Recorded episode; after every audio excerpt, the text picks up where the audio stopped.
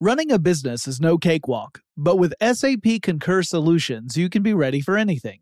You can manage travel, expenses, and AP all on one platform that's packed with AI and best practices, and that delivers it all through an easy, clear, I can't believe how simple that is experience.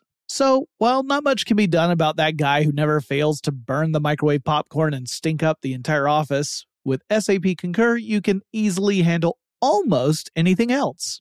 Take control of your business finances today at concur.com. That's C O N C U R.com. Diamonds Direct has done it again. This month only, get ready for an offer you can't resist. Buy a natural diamond engagement ring of 1 carat plus and receive a free natural 1 carat diamond tennis bracelet valued at $2,000. That's right, a stunning diamond tennis bracelet at no extra cost. Imagine giving her the ring of her dreams and her wedding gift all at once. So hurry into Diamonds Direct. Your chance to get a free tennis bracelet will not last long. Details at diamondsdirect.com. What if AI could help your business deliver mission critical outcomes with speed? With IBM Consulting, your business can design, build, and scale trusted AI using Watson X and modernize the way you work to accelerate real impact. Let's create AI that transforms your business. Learn more at ibm.com/consulting. IBM. Let's create. When you think about the future, what kind of technology do you envision? Whatever the future holds, artificial intelligence will undoubtedly be at the heart of it all. Join Graham Class as he hosts season two of Technically Speaking, an Intel podcast, and hear from the minds transforming healthcare, retail, entertainment, personal computing, and more with the help of AI. Tune in every other Tuesday and explore the latest technology that's changing our world today and creating a more accessible tomorrow. Listen to Technically Speaking, an Intel podcast on the iHeartRadio app, Apple Podcasts, or wherever you get your podcasts. Welcome to TechStuff, a production from iHeartRadio. Hey there, and welcome to TechStuff. I'm your host, Jonathan Strickland. I'm an executive producer with iHeartRadio, and how the tech are ya? Here we are on a Friday again. That means it's time for a classic episode. This episode originally published on June 15th, 2016. It is called AI Assistants and You. This is clearly an episode that could use an update. Now, 2016, man, boy, we've got a lot more to say about AI assistants these days, but I'll leave that for the outro. Let's take a listen. So, we want to talk today we being me and you, you can talk back. I just won't be able to hear you, uh, about these personal digital assistants. Uh, but not the PDAs of the past. We want to talk about the, the Siris and the Cortanas and the Google Assistants and things of that nature. And I want to specifically look into how are these going to be incorporated into our lives in the future? And what are some of the concerns we have? And what differentiates all these products that have been sort of coming into their own over the past few years. So to start with, you might say, well, you know, which of these assistants came first? And arguably you could say Google actually beat everyone to the punch by a couple of months because on June 14th, 2011, Google announced at an Inside Google search event that it was going to roll out voice search on google.com. And the project name at Google was, uh, uh, Majel or Majel, depending upon how you want to pronounce it, but Majel would be the, the way her name was actually pronounced. Named after Majel Barrett, uh, who was the wife of Gene Roddenberry, the creator of Star Trek. Majel Barrett actually pr- played the voice of the computer system, particularly on Star Trek The Next Generation. Whenever you heard the computer speak, that was Majel Barrett's voice. She also played, uh, Deanna Troi's mother, Lwaxana Troi. Anyway, they named it after her internally. Uh, it actually doesn't have a name name, which kind of sets it apart from some of the, the competitors. So the voice command project was a tool from Google Labs, so their research and development arm. And on March 24th, 2014, this particular feature was rolled into the Google Now product. and uh, it was part of the Android 4.1 release. That was uh, the Jelly Bean release. Now at that point, the speech recognition commands had evolved a little bit. It had gone beyond some of the initial stuff where you could just ask Google to search something for you. This was also a feature that was worked into Google Glass. So if you had a pair of Google Glass, you know that the voice command would always start with the phrase OK followed by Google. I'm not going to say it together just in case some of you are listening to your devices or listening with a device nearby and it's on its home screen. I don't want to activate it for whatever reason. But you could use that phrase that would end up alerting the virtual assistant that you wanted something and then you would speak whatever it was you wanted. And over time, functionality increased. So it went beyond just searches and into more interactive features. Like with an Android phone, you could set an alarm or you could uh, set a reminder or review your calendar and more as time went on. Uh, at this point, it has evolved into something a bit more robust than that even. You can start to interact with some third party stuff as well. And at Google I/O 2016, it became part of Google Assistant. Now, Google Assistant is really the intelligent personal assistant uh, product from Google. The earlier versions you could think of as sort of a rudimentary form or, or perhaps a prototype or maybe just like these are features that would eventually be rolled all into one finished product being Google Assistant. So by that argument, if you say Google Assistant, eh, you know, if you mark the Google I/O 2016 event as its premiere, then it's not the oldest, but it dates back to June 14th, 2011, when Google announced this initial search, voice search uh, ability. So, that same year, in October, on October 14th, in fact, Apple introduced Siri. And I'm sure you all know what Siri is, but just in case you don't, it's billed as an intelligent personal assistant and it was introduced as a feature with the iPhone 4S and it's been part of the iPhone iOS ecosystem ever since and it uses speech recognition to interpret user requests and responds with what is hopefully an appropriate action. Uh, according to Siri's creators, Apple actually scaled back what Siri was supposed to be able to do. They said that they had arranged for Siri to work with about 40 to 45 different apps that Apple had, and then the company scaled that back significantly. So the Siri creators essentially sold the product to Apple. Then they went on to create a different intelligent assistant called Viv, V-I-V. And Viv is currently unaffiliated with any other big names, but it has received funding from some very wealthy folks in the tech sphere, like Mark Zuckerberg, for example.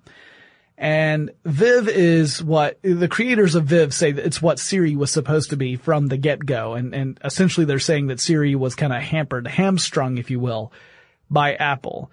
Um, and we'll get into more about why that may be in a little bit. So Siri actually came second after Google had announced their voice search.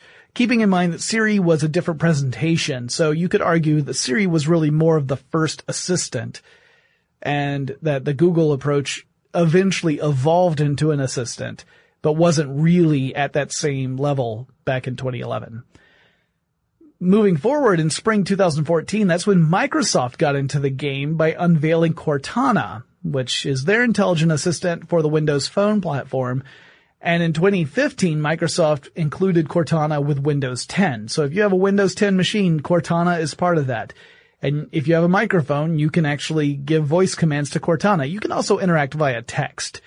Um, Cortana is named after the AI in the Halo franchise and is voiced by the same actress who provided the voice of Cortana in the games. So you can ask fun things about Master Chief and she always has a interesting answer for those. All of these, by the way, tend to have some sort of fun element to them where the, the developers clearly thought of ridiculous things you could ask the digital assistants and built in responses that were humorous. Uh, for example, the big one that everyone talked about with Siri was where can I hide a body? And Siri would come back with nearby quarries and cave systems and things of that nature. Now in November 2014, we get our final big name in this battle Amazon. That's when Amazon unveiled the Echo, which is that sort of standalone speaker system uh, that has the intelligent assistant Alexa incorporated into it. And like the other ones I've mentioned so far, Alexa can follow your voice commands and interact with the internet as well as with other internet connected devices. That list of internet connected devices Alexa can work with is growing day by day. And Amazon's actually trying to build out the capabilities further and as such has hired a team to create a guide on how to develop for Alexa. I'm going to interview one of the developers on that team in a later episode. Uh, we actually have that scheduled for later this, this summer and we'll talk more about what it's like to develop for this platform and the potential of using such a platform in, in new and creative ways. So we have four really big players in the space. We've got Apple and Google and Microsoft and Amazon already vying to be the big digital assistant provider. Then we have the other names, like we've got the team behind Viv and other apps as well that are in this space that are trying to kind of become the voice that you interact with, um, so that it can do all the things you need it to do in a as seamless a way as possible. So one of the things we need to also look at is how does this differentiate? How do these different players, how are they different from one another? If they're exactly the same as each other, then it really doesn't matter which one you pick, right? I mean, there, it kind of depends just which platform you have available. If you have all iOS devices, then Siri is pretty much going to be the one you're going to depend upon the most, most likely at any rate. So Cortana, Siri, and Google Assistant are all part of existing platforms like smartphones and computers. So they, they are incorporated into things that we already have you know, you, you probably already have a smartphone or a computer or both. And so it makes sense that you would incorporate your digital assistant into that. You don't have to buy anything else. It's right there. And you can incorporate that into other systems that are connected to a personal network or a home network. Then you've got Alexa, which debuted on a standalone device called the Echo which again is just this sort of intelligent speaker, a smart speaker with a built-in microphone. Uh, Google Assistant is actually following suit with that with Google Home. That was announced at Google I/O 2016 and Google Home is also a, a smart speaker with a microphone. That's going to be available sometime later in 2016 and as of the recording of this podcast, I don't have a date or a price on that. So it's hard to say whether or not it will be competitively priced against the Amazon Echo. It does look like it's going to be a particularly powerful version of this personal assistant. And there are also rumors emerging that Apple is also working on Siri hardware. So it'd be another standalone speaker microphone system of some sort. And that Apple's uh, Siri platform would exist on that. Now, as of the recording of this podcast, we don't have confirmation on that. So there's no timetable associated with such a thing or a price. I would expect that any announcement of such a device would come at one of Apple's big events. So probably if I had to guess, I'd say September 2016 is when they would announce it. That's typically when they announced all the big iPhone changes.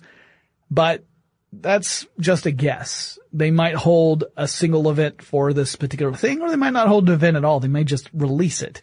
That doesn't seem particularly Apple-like, but it's a possibility. So what's the big deal with this technology in the first place? Why should we care? Well, for one thing, it represents huge leaps forward in the field of artificial intelligence. So in one way, it's a really cool glimpse at the, at the, the state of the art in AI. Specifically in stuff like speech recognition, which is pretty hard stuff. I mean, we all have different ways of pronouncing words and depending upon your region, you might have an accent that has a different way of pronouncing a word. For example, uh, you know, the, the Brits say aluminium, and we say aluminum here in the United States. Then even within a single country, you have different ways of pronouncing things. And, uh, when Google first began translating speech to text in voice messages, I noticed that it was having a real hard time interpreting the words of some of my friends and family. Now keep in mind, I am in the southeast United States, uh, Georgia. and that is we have a lot of people here with southern accents. Uh, I have a tiny bit of one. My parents have a slightly stronger southern accent. Uh, some of my extended relatives have an even stronger southern accent. And so when they would call and leave a voicemail, Google had to guess at what they were saying and was not always correct. Uh, I would have to go and listen to the voicemail because the transcription would be completely indecipherable. Now, over time, this has improved. The speech recognition software has improved where it can adjust for things like different accents and, and the different ways that people speak using a lot of different algorithms that have been based in machine learning to kind of get a grip on what is being said and even an, anticipate what the next thing will be in, in any line of thought. Obviously, for someone like me who stumbles over words occasionally, that's a real challenge because sometimes I don't even know what's next to come out of my mouth, but that's really where, where that power comes in. Now over time, not just speech recognition has improved, we've also had to look at the problem of natural language. Now, natural language is how you and I communicate with one another, unless it's like a really formal setting. We usually are pretty casual with our language. And we can make use of lots of different linguistic flourishes and tools, things like figures of speech, metaphors, similes, puns, references, and lots of other stuff that gives meaning to what we say, but only if the other person also understands what's going on they also have to have that benefit. Otherwise, it just becomes a jumble of nonsense. Uh, I'm reminded of a Star Trek The Next Generation episode where characters only spoke in um, uh, allegory. And if you didn't have that cultural background, if you didn't understand the references, you didn't understand where the communi- what, what the communication meant. Um, similar problem with machines. They don't necessarily know what we're saying all the time. A lot of machines are not very good at doing this, but natural language familiarity has been a huge challenge in AI and we're getting better at overcoming that challenge. So at that, that same I/O event where Google announced Google Home, they demonstrated that you could start a conversation with your personal assistant asking something fairly specific, such as, we're going to go with a, a local reference for, for yours truly.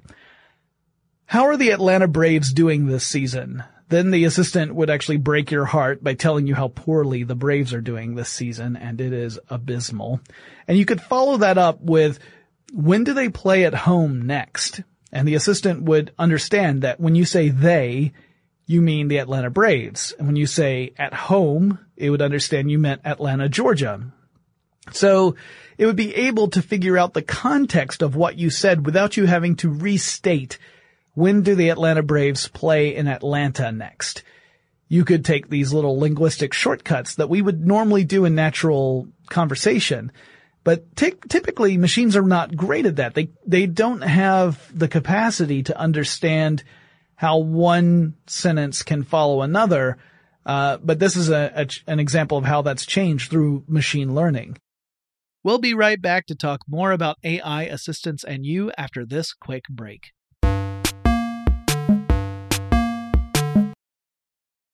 Running a business is no cakewalk. There is a ton to keep track of. Employees to keep happy, spending to control, travel to plan, and on top of it all, nobody knows exactly what the future holds. Your finance team always has to be ready to change. But with SAP Concur Solutions, you can be ready for anything. You can manage travel, expenses, and AP all on one platform that's packed with AI and best practices and that delivers it all through an easy, clear, I can't believe how simple that is experience. And you can finally say goodbye to the costly mistakes and risks that come from manual work and spreadsheets. So, while not much can be done about that guy who never fails to burn the microwave popcorn and stink up the entire office, with SAP Concur, you can easily handle almost anything else. Take control of your business finances today at concur.com. That's C O N C U R dot com. Your new home journey starts at Fisher Homes, where everything is red, white, and new. Explore exclusive summer savings and start your journey by selecting your ideal home site and your dream community. Choose from a variety of expertly designed floor plans and bring your style to life at the Lifestyle Design Center. Are you looking for a quick move in ready home instead? Fisher Homes has options for those too. Fill out a form to connect with a new home advisor at FisherHomes.com to get started today before the sun sets on summer savings. Hey, this is Jodie Sweetin from the podcast How Rude, Tanneritos. As a nostalgic voice from your past, I'm here to remind you that amongst the stressful and chaotic existence we live in 2024, you deserve to get away. It's time for a vacation, no matter when you're hearing this. And let me tell you how you'll get there. The 2024 Hyundai Santa Fe. Want to bring the family to the mountains with the Santa Fe's available HTRAC all-wheel drive?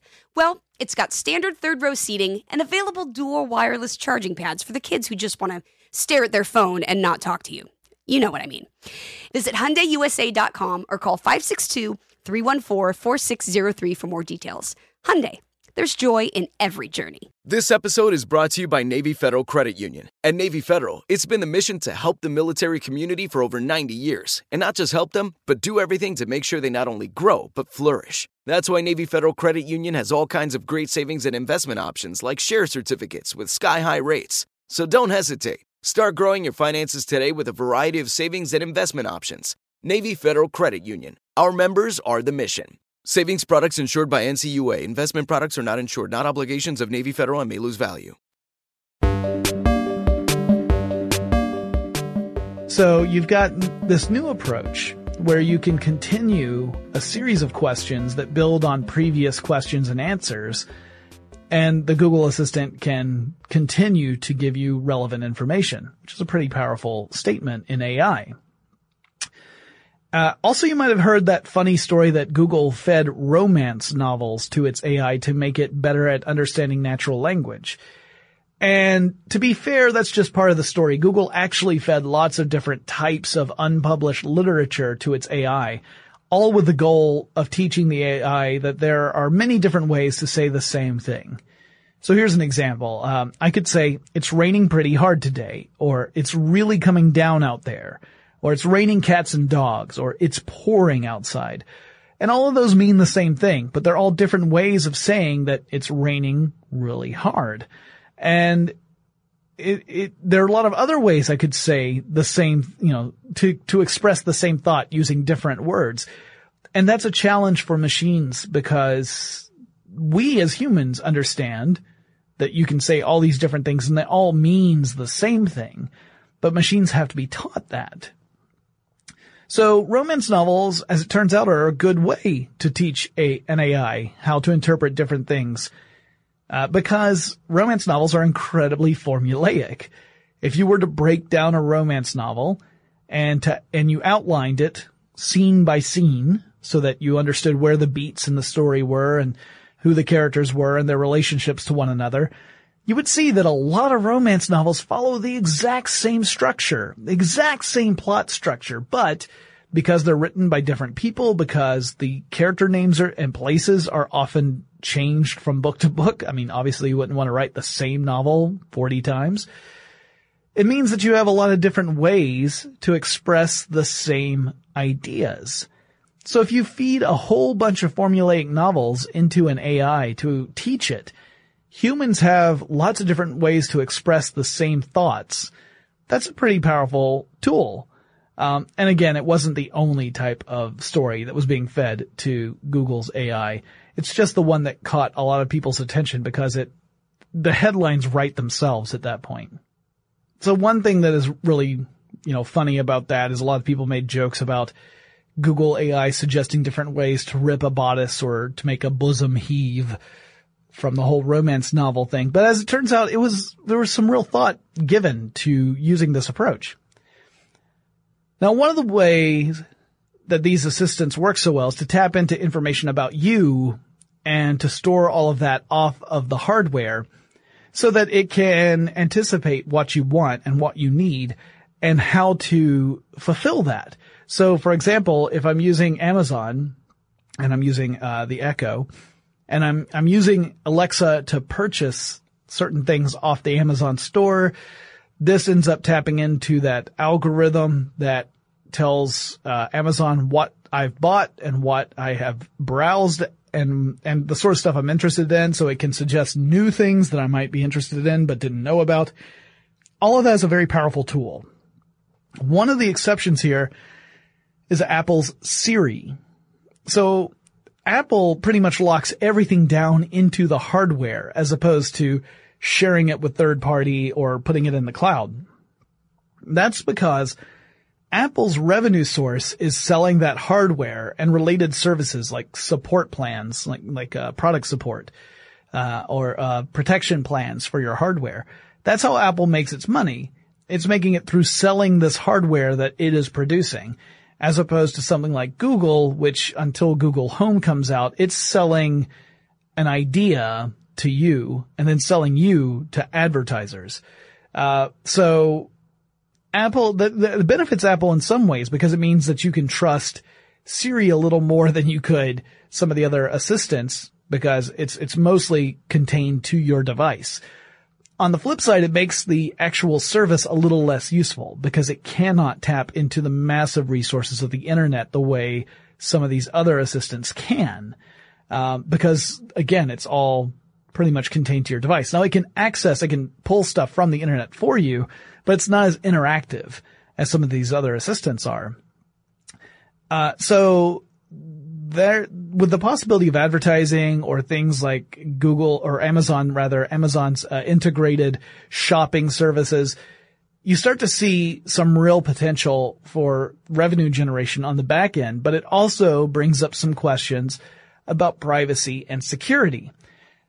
Now to look into that matter further, I spoke with an expert on the subject, the founder of a company called BigID, uh, Dimitri Sirota, and here's what he had to say. Well, I think that clearly there's a certain degree of inevitability around this. I think we've moved from an age of having these technologies, and you could almost think of this as kind of web dot, dot one in terms of being responsive to the user and personalization really being about kind of targeting you. I think we're now shifting to an era of anticipation. You know, the technologies are becoming smarter and they know more about you because they touch you on so many levels, whether you're on the web, whether you're on your mobile, whether you're at the office, whether you're in the car, whether you're at home, uh, as is the case with uh, with Google Home and, and Amazon Echo and similar technologies, that they're no longer just about kind of responding uh, to a particular action. They're now trying to anticipate uh, what you'd want, uh, and in some degree, you know, they're becoming more like your mother or your parent, where they know so much about you that they anticipate your needs. Um, and there's a good and a bad to that. Right. So just the actions that we would take in our homes can start to set up these these expectations, for lack of a better word, that our technology will have about us. For example, uh, the the easiest way I think to illustrate this to today's audience is to talk about something like the Nest thermostat, where you have set it a certain way and it starts to learn what your preferences are over time and then it begins to automatically adjust without you ever having to touch it to the point where it's even seeing, quote unquote, seeing when you are home versus not home. This is the sort of stuff that when incorporated into a device like Google Home can become very powerful, but also like you said, has this, this other side to it, this side that, that if we don't pay attention to it, it could become potentially, uh, uh, harmful to us, or at least at the, at the very least anyway, uh, inconvenient to us. So for example, with our setting up Google Home so that we would be able to control lighting and security systems and uh, thermostats, not only would we have it set up so that it's to our preferences, but it actually has learned when we're at home versus when we're not at home. And what that information means could be uh, potentially very harmful to us. So in your mind, where where does accountability lie? Is this something that we ourselves are, are at least partly accountable for that kind of information? Are the companies that, that create this technology, are they accountable? it's it's such a cloudy area. Where do you see that? So it's a mix. Now, clearly, and I think I, I want to kind of emphasize this. You mentioned earlier how this could become inconvenient, The reality is, is that we as the consumer want this because we want it because it is convenient. Mm-hmm. Uh, we want technologies that are passive. We don't necessarily want to click buttons. We want technologies that are intelligent enough to be able to help us make decisions, right? I mentioned earlier about anticipation. The challenge with convenience, and convenience typically goes against the grain of security and privacy to some degree. Mm-hmm. If we really want a mother uh, kind of anticipating our needs, what we want for lunch, uh, where we want to go for travel. You get you get the negative of having your parent with you after you've kind of left for university or, or, or left for the office. Is that you don't want them intruding in too many places or knowing too much about you. You want to keep certain parts of your life separate. And the reality is, is that there's a trade-off uh, around here. So, you know, I do think that there's a consumer drive towards this. It's just that we are not necessarily always prepared because there's a bit of a lag or a delay uh, before the consequences of having this convenience are fully made aware aware to us.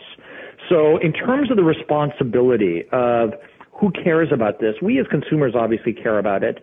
You know, the companies like Google and Amazon, obviously, you know, they would argue that by personalizing service to you, they are giving you this convenience. But the reality is it's really up to their best efforts or what they think is the right combination of privacy and security for now. And the reason for that is the regulators take time to catch up. Mm-hmm. They don't necessarily know the latest. They didn't attend Google uh, I/O, and they don't know necessarily know how to react or respond.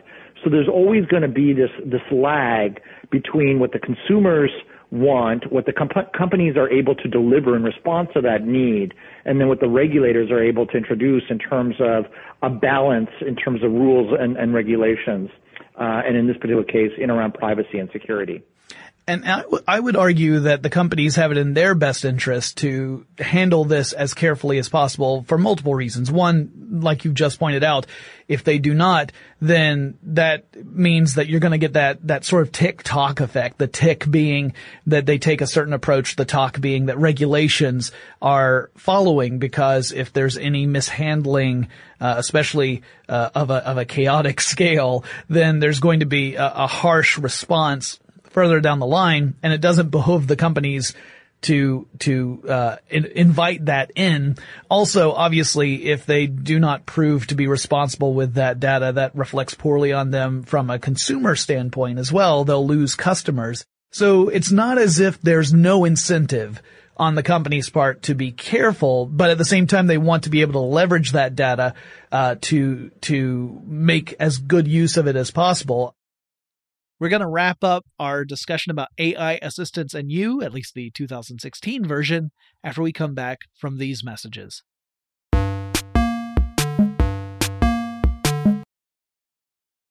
Running a business is no cakewalk. There is a ton to keep track of employees to keep happy, spending to control, travel to plan, and on top of it all, nobody knows exactly what the future holds. Your finance team always has to be ready to change. But with SAP Concur Solutions, you can be ready for anything. You can manage travel, expenses, and AP all on one platform that's packed with AI and best practices. And that delivers it all through an easy, clear, I can't believe how simple that is experience and you can finally say goodbye to the costly mistakes and risks that come from manual work and spreadsheets. So, while not much can be done about that guy who never fails to burn the microwave popcorn and stink up the entire office, with SAP Concur, you can easily handle almost anything else. Take control of your business finances today at concur.com. That's C O N C U R.com. Your new home journey starts at Fisher Homes, where everything is red, white, and new. Explore exclusive summer savings and start your journey by selecting your ideal home site and your dream community. Choose from a variety of expertly designed floor plans and bring your style to life at the Lifestyle Design Center. Are you looking for a quick move in ready home instead? Fisher Homes has options for those too. Fill out a form to connect with a new home advisor at FisherHomes.com to get started today before the sun sets on summer savings. Hey, this is Jodie Sweetin from the podcast How Rude, Tanneritos. As a nostalgic voice from your past, I'm here to remind you that amongst the stressful and chaotic existence we live in 2024, you deserve to get away. It's time for a vacation, no matter when you're hearing this. And let me tell you how you'll get there. The 2024 Hyundai Santa Fe. Want to bring the family to the mountains with the Santa Fe's available HTRAC all-wheel drive? Well, it's got standard third row seating and available dual wireless charging pads for the kids who just want to stare at their phone and not talk to you. You know what I mean. Visit HyundaiUSA.com or call 562-314-4603 for more details. Hyundai, there's joy in every journey. This episode is brought to you by Navy Federal Credit Union. At Navy Federal, it's been the mission to help the military community for over 90 years. And not just help them, but do everything to make sure they not only grow, but flourish. That's why Navy Federal Credit Union has all kinds of great savings and investment options like share certificates with sky high rates. So don't hesitate. Start growing your finances today with a variety of savings and investment options. Navy Federal Credit Union. Our members are the mission. Savings products insured by NCUA. Investment products are not insured, not obligations of Navy Federal and may lose value. I've often said on this show that if you look around and you realize that the service you are using uh, doesn't cost you anything, then essentially that means that you yourself are the product and that what you are doing is generating value for another entity out there. For example, like Google, where you're using Google search and that in turn is gen- generating value for Google. You yourself are, are the product being sold to other companies. So it's, it's one of those things where it's the balance between the desire to provide this service and to make, um, you know, revenue off of, off of something beyond just selling a, a device like the Google Home device and making sure certain that you don't alienate your consumer base or invite particularly restrictive regulations. Uh, to that end, of course, in the United States, it's one story. In other parts of the world, there are uh, different views of, of privacy and security, some of which go well beyond what is typically seen here in the U.S. Do you think the device, do you think Google Home and things like Amazon's Echo, do you think those are going to have different levels of uh, acceptance in different parts of the world? And where do you think might be a case for this is probably going to be a big success in one place. We've heard that Amazon Echo has been a pretty big success so far, uh, versus a market where it may not be. Yeah, well, you've seen uh, even things like credit card adoption uh, differ from country to country, um, just because there are different kind of cult- cultural kind of mores around uh, credit mm-hmm. uh, around potential privacy implications um, in terms of knowing kind of a transaction and kind of the origins and so forth. Um, and so you've seen this in Europe in particular, right? So not all countries in Europe are uh, equally predisposed to using credit cards as we are in the U.S. So yeah, I think there definitely will be different uh, cultural adoption. Um, but you know, at the end of the day, like you you mentioned rightly, a lot of these companies, it's in their interest to do a good job because we we as consumers only tend to shop from people we trust. The challenges, of course, is that we will sometimes wonder, just like you are right here in terms of this interview, you know, what are the implications? You know, you could very quickly go from a situation that appears like having your mother around all of you, uh, around you, to having a situation where having Big Brother around you, mm-hmm. uh, in the 1984 kind of sense, in the Orwellian sense, where something is so aware of every facet about your life that maybe they just know a little bit too much. Uh, and so, you know, we're kind of entering that phase, right? We've, we've historically had a few places that we weren't necessarily connected to, right? And our home, with the exception obviously of our PCs and our um, phones, have not been connected. They've been in to some degree a sanctuary. We sit down for dinner. Um, we're not connected to the net. And I think what this revelation is making people aware of is that uh, kind of in the future, there'll be very, very few places left um, that are not networked, where our activities are not kind of uh, transponding or transmitting or telegraphing kind of our activities. Uh, and you know it'll take time for people to adjust. And as I mentioned earlier, it will not, it won't just be about consumers and kind of buyers, but it'll also you know the, the governments will have a say. And as you pointed out, you know, in certain places, the governments has, have already had a say around privacy, like in Europe with the introduction of the General Data Protection Regulation, mm-hmm. um, to better protect consumers. And I think we're all going to become a lot more sensitive to the privacy implications of always being online.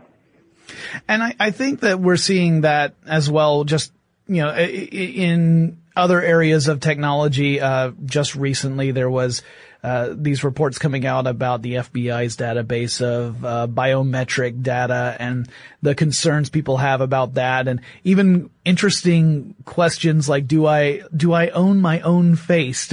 Should I shouldn't I have access to data about me? And the, this again, you know, we're in a world where our technology is pervasive, and in many ways that is amazing. It is giving us a, a, an almost seamless experience of having our desires catered to before we can even give thought to them. That is the big promise of the Internet of Things, and I love that idea. It is something that really appeals to me. On the flip side, you start to realize that your regular actions are creating data and that data does in fact have value, different value to different entities out there.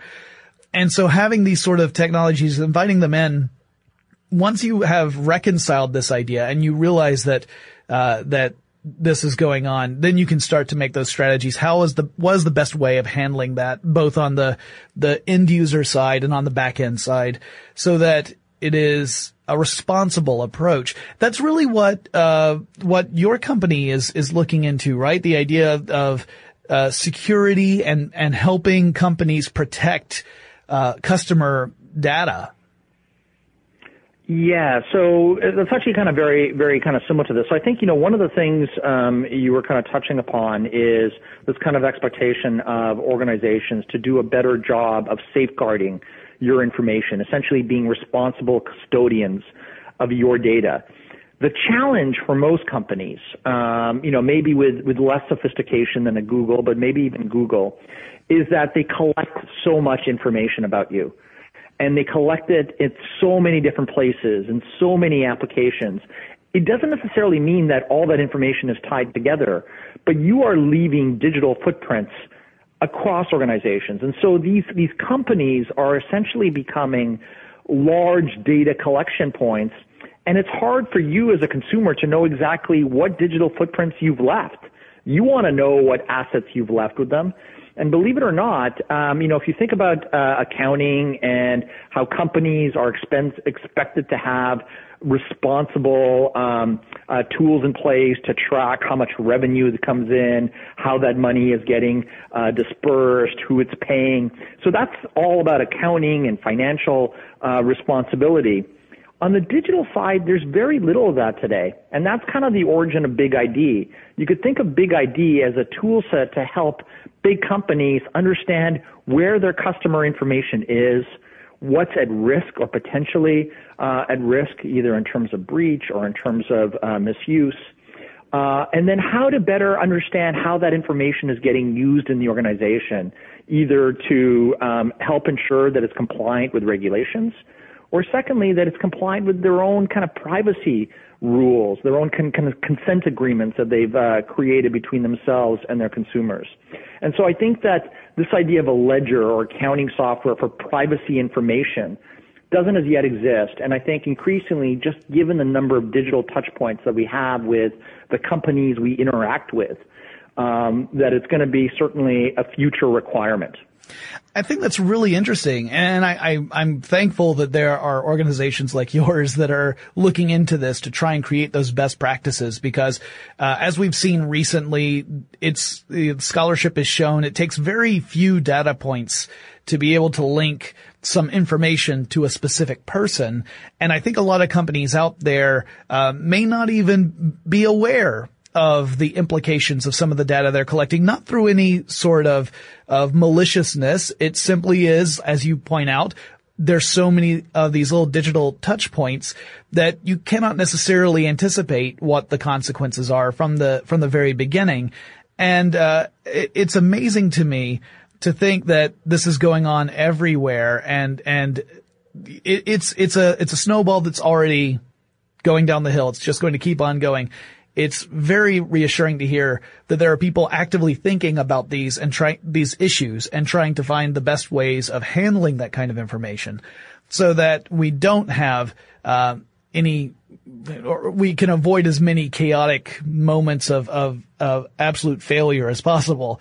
Again, uh, I think a lot of people assume that big companies are uh, actively pursuing the uh, the the collection and selling of all of the data, and that's not the case across the board. There are companies that are collecting a great deal of data in the pursuit of whatever business they do, but it's not through the, it's not necessarily with an intent to do anything, uh, you know, uh, commercial with that information. But knowing this makes it easier for those companies to be more responsible and uh, and also to maybe even get to a point where they change up their practices so that they're only collecting the points of data that are relevant to their business. Yeah, well, look, certainly that's the intent of BigID is to help companies be more responsible around their digital assets, their customer assets, which you could argue are probably their most important assets. You know, sometimes you, you've heard people talk about employees, and you know, your your most important assets are your employees, and they walk out uh, the door every every night. Well, your customers are pretty valuable too, mm-hmm. because mm-hmm. if they if they stop patronizing you, your business suffers and their loyalty increasingly is very fickle. So if they don't have confidence that you are protecting their personal information, their kind of digital digital footprints, they'll go somewhere else. They'll go to somebody that does take better care of that, which again is is why it kind of makes sense to have uh, technology that gives organizations better better tooling to uh, track, manage, protect those digital personal assets, that digital information that represents kind of who you are, where you live, where you've been, what you like, when you're going on vacation, etc. Now, I've got a question for you personally, which is that are you at a point where you would adopt a technology such as Amazon Echo or Google Home, or would you personally wait a little longer, or you know, where do you stand on that? Because I can tell you, uh, being aware of these issues, I, I guess it's only fair that I answer my own question. Being aware of these issues and and being cognizant of them, I I'm still leaning toward getting one, knowing what I know and taking the risk in order to have the benefit.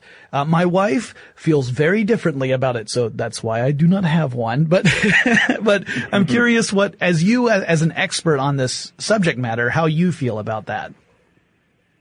Yeah, so I think there's there's two things that come into play. Obviously, uh, I'm a 15 year veteran of the security industry with a company focused on enterprise privacy management now. So I understand some of the consequences and repercussions.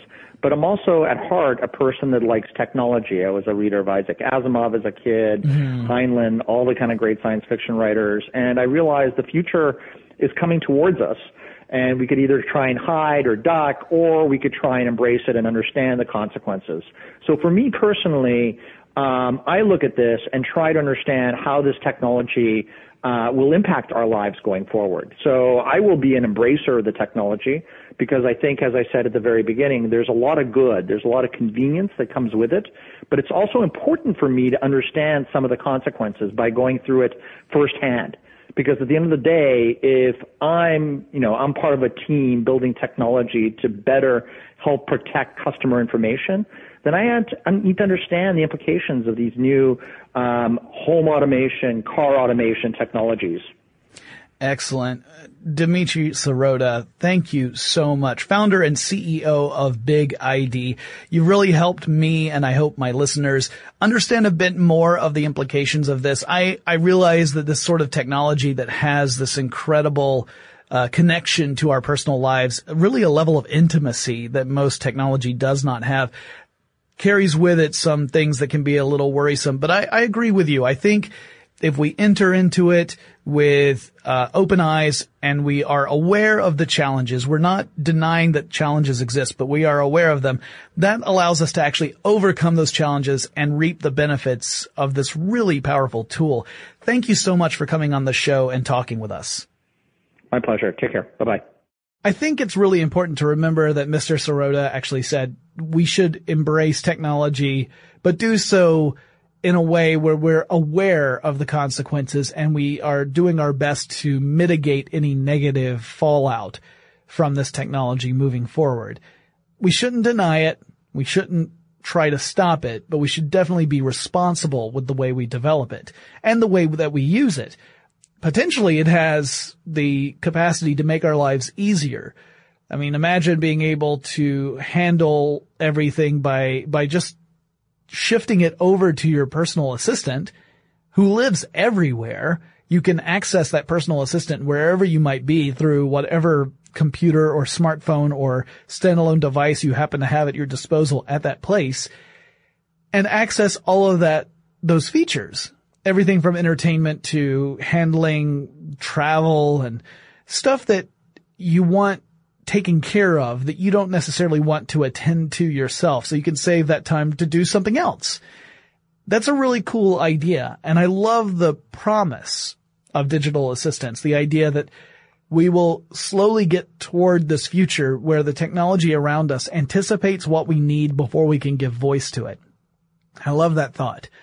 And the idea that, that my life just becomes sort of magical as a result because the technology is shifting things to my whim before I can even voice what that whim is. Before I might even be aware there's a whim. I could be whimless. I'm done saying whim. Well, that was the 2016 version of AI Assistants and you. Obviously, there's a lot more to say now. I mean, some AI assistants have been abandoned, like Cortana, uh, no longer really a thing. Also, Amazon has been cutting way back on its division for its personal assistant that I will not name at this point. But yeah, uh, there have been companies that have been taking massive cuts in those departments, at least as I'm recording these intros and outros, which, by the way, was way back in January of 2023. Uh, this should be publishing many months after that, but at we're I'm currently living in a time where those those divisions are getting massive cuts because it turns out that these assistants have not been particularly valuable uh, as far as revenue generation. And if you can't generate revenue from a product, eventually you start to see cutbacks for those products because it doesn't make sense to keep supporting them if they're just draining resources and not contributing to the overall health of the company. So it's been one of those things where companies have found it difficult to leverage these AI assistants in a way to generate revenue. And uh, yeah, it may be that AI assistants are one of those things that ultimately kind of fade away unless that changes. Maybe by the time you're listening to that, this has changed, and I'll need to do an update on this episode anyway. If you have suggestions for topics I should cover in future episodes of TechStuff, please reach out to me. Let me know. One way to do that is to download the iHeartRadio app. It's free to download, free to use. You can navigate over to TechStuff. Just put TechStuff in the little search field, it'll pop up. You go into the podcast page, there's a little microphone icon. If you click on that, you can leave a voice message up to 30 seconds in length. If you would prefer not to do a voice message, you can reach out via Twitter. The handle for the show is TechStuffHSW, and I'll talk to you again really soon.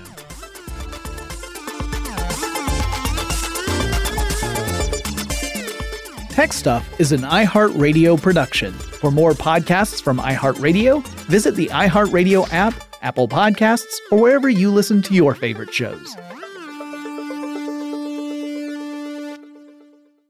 Running a business is no cakewalk, but with SAP Concur Solutions, you can be ready for anything. You can manage travel, expenses, and AP all on one platform that's packed with AI and best practices, and that delivers it all through an easy, clear, I can't believe how simple that is experience. So, while not much can be done about that guy who never fails to burn the microwave popcorn and stink up the entire office, with SAP Concur, you can easily handle almost anything else. Take control of your business finances today at concur.com. That's C O N C U R dot com.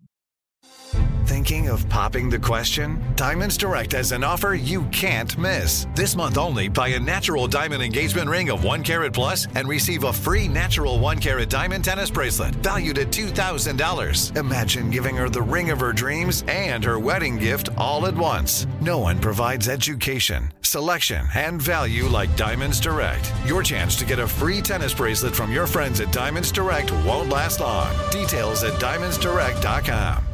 Your new home journey starts at Fisher Homes, where everything is red, white, and new. Explore exclusive summer savings and start your journey by selecting your ideal home site and your dream community. Choose from a variety of expertly designed floor plans and bring your style to life at the Lifestyle Design Center. Are you looking for a quick move in ready home instead? Fisher Homes has options for those too. Fill out a form to connect with a new home advisor at FisherHomes.com to get started today before the sun sets on summer savings.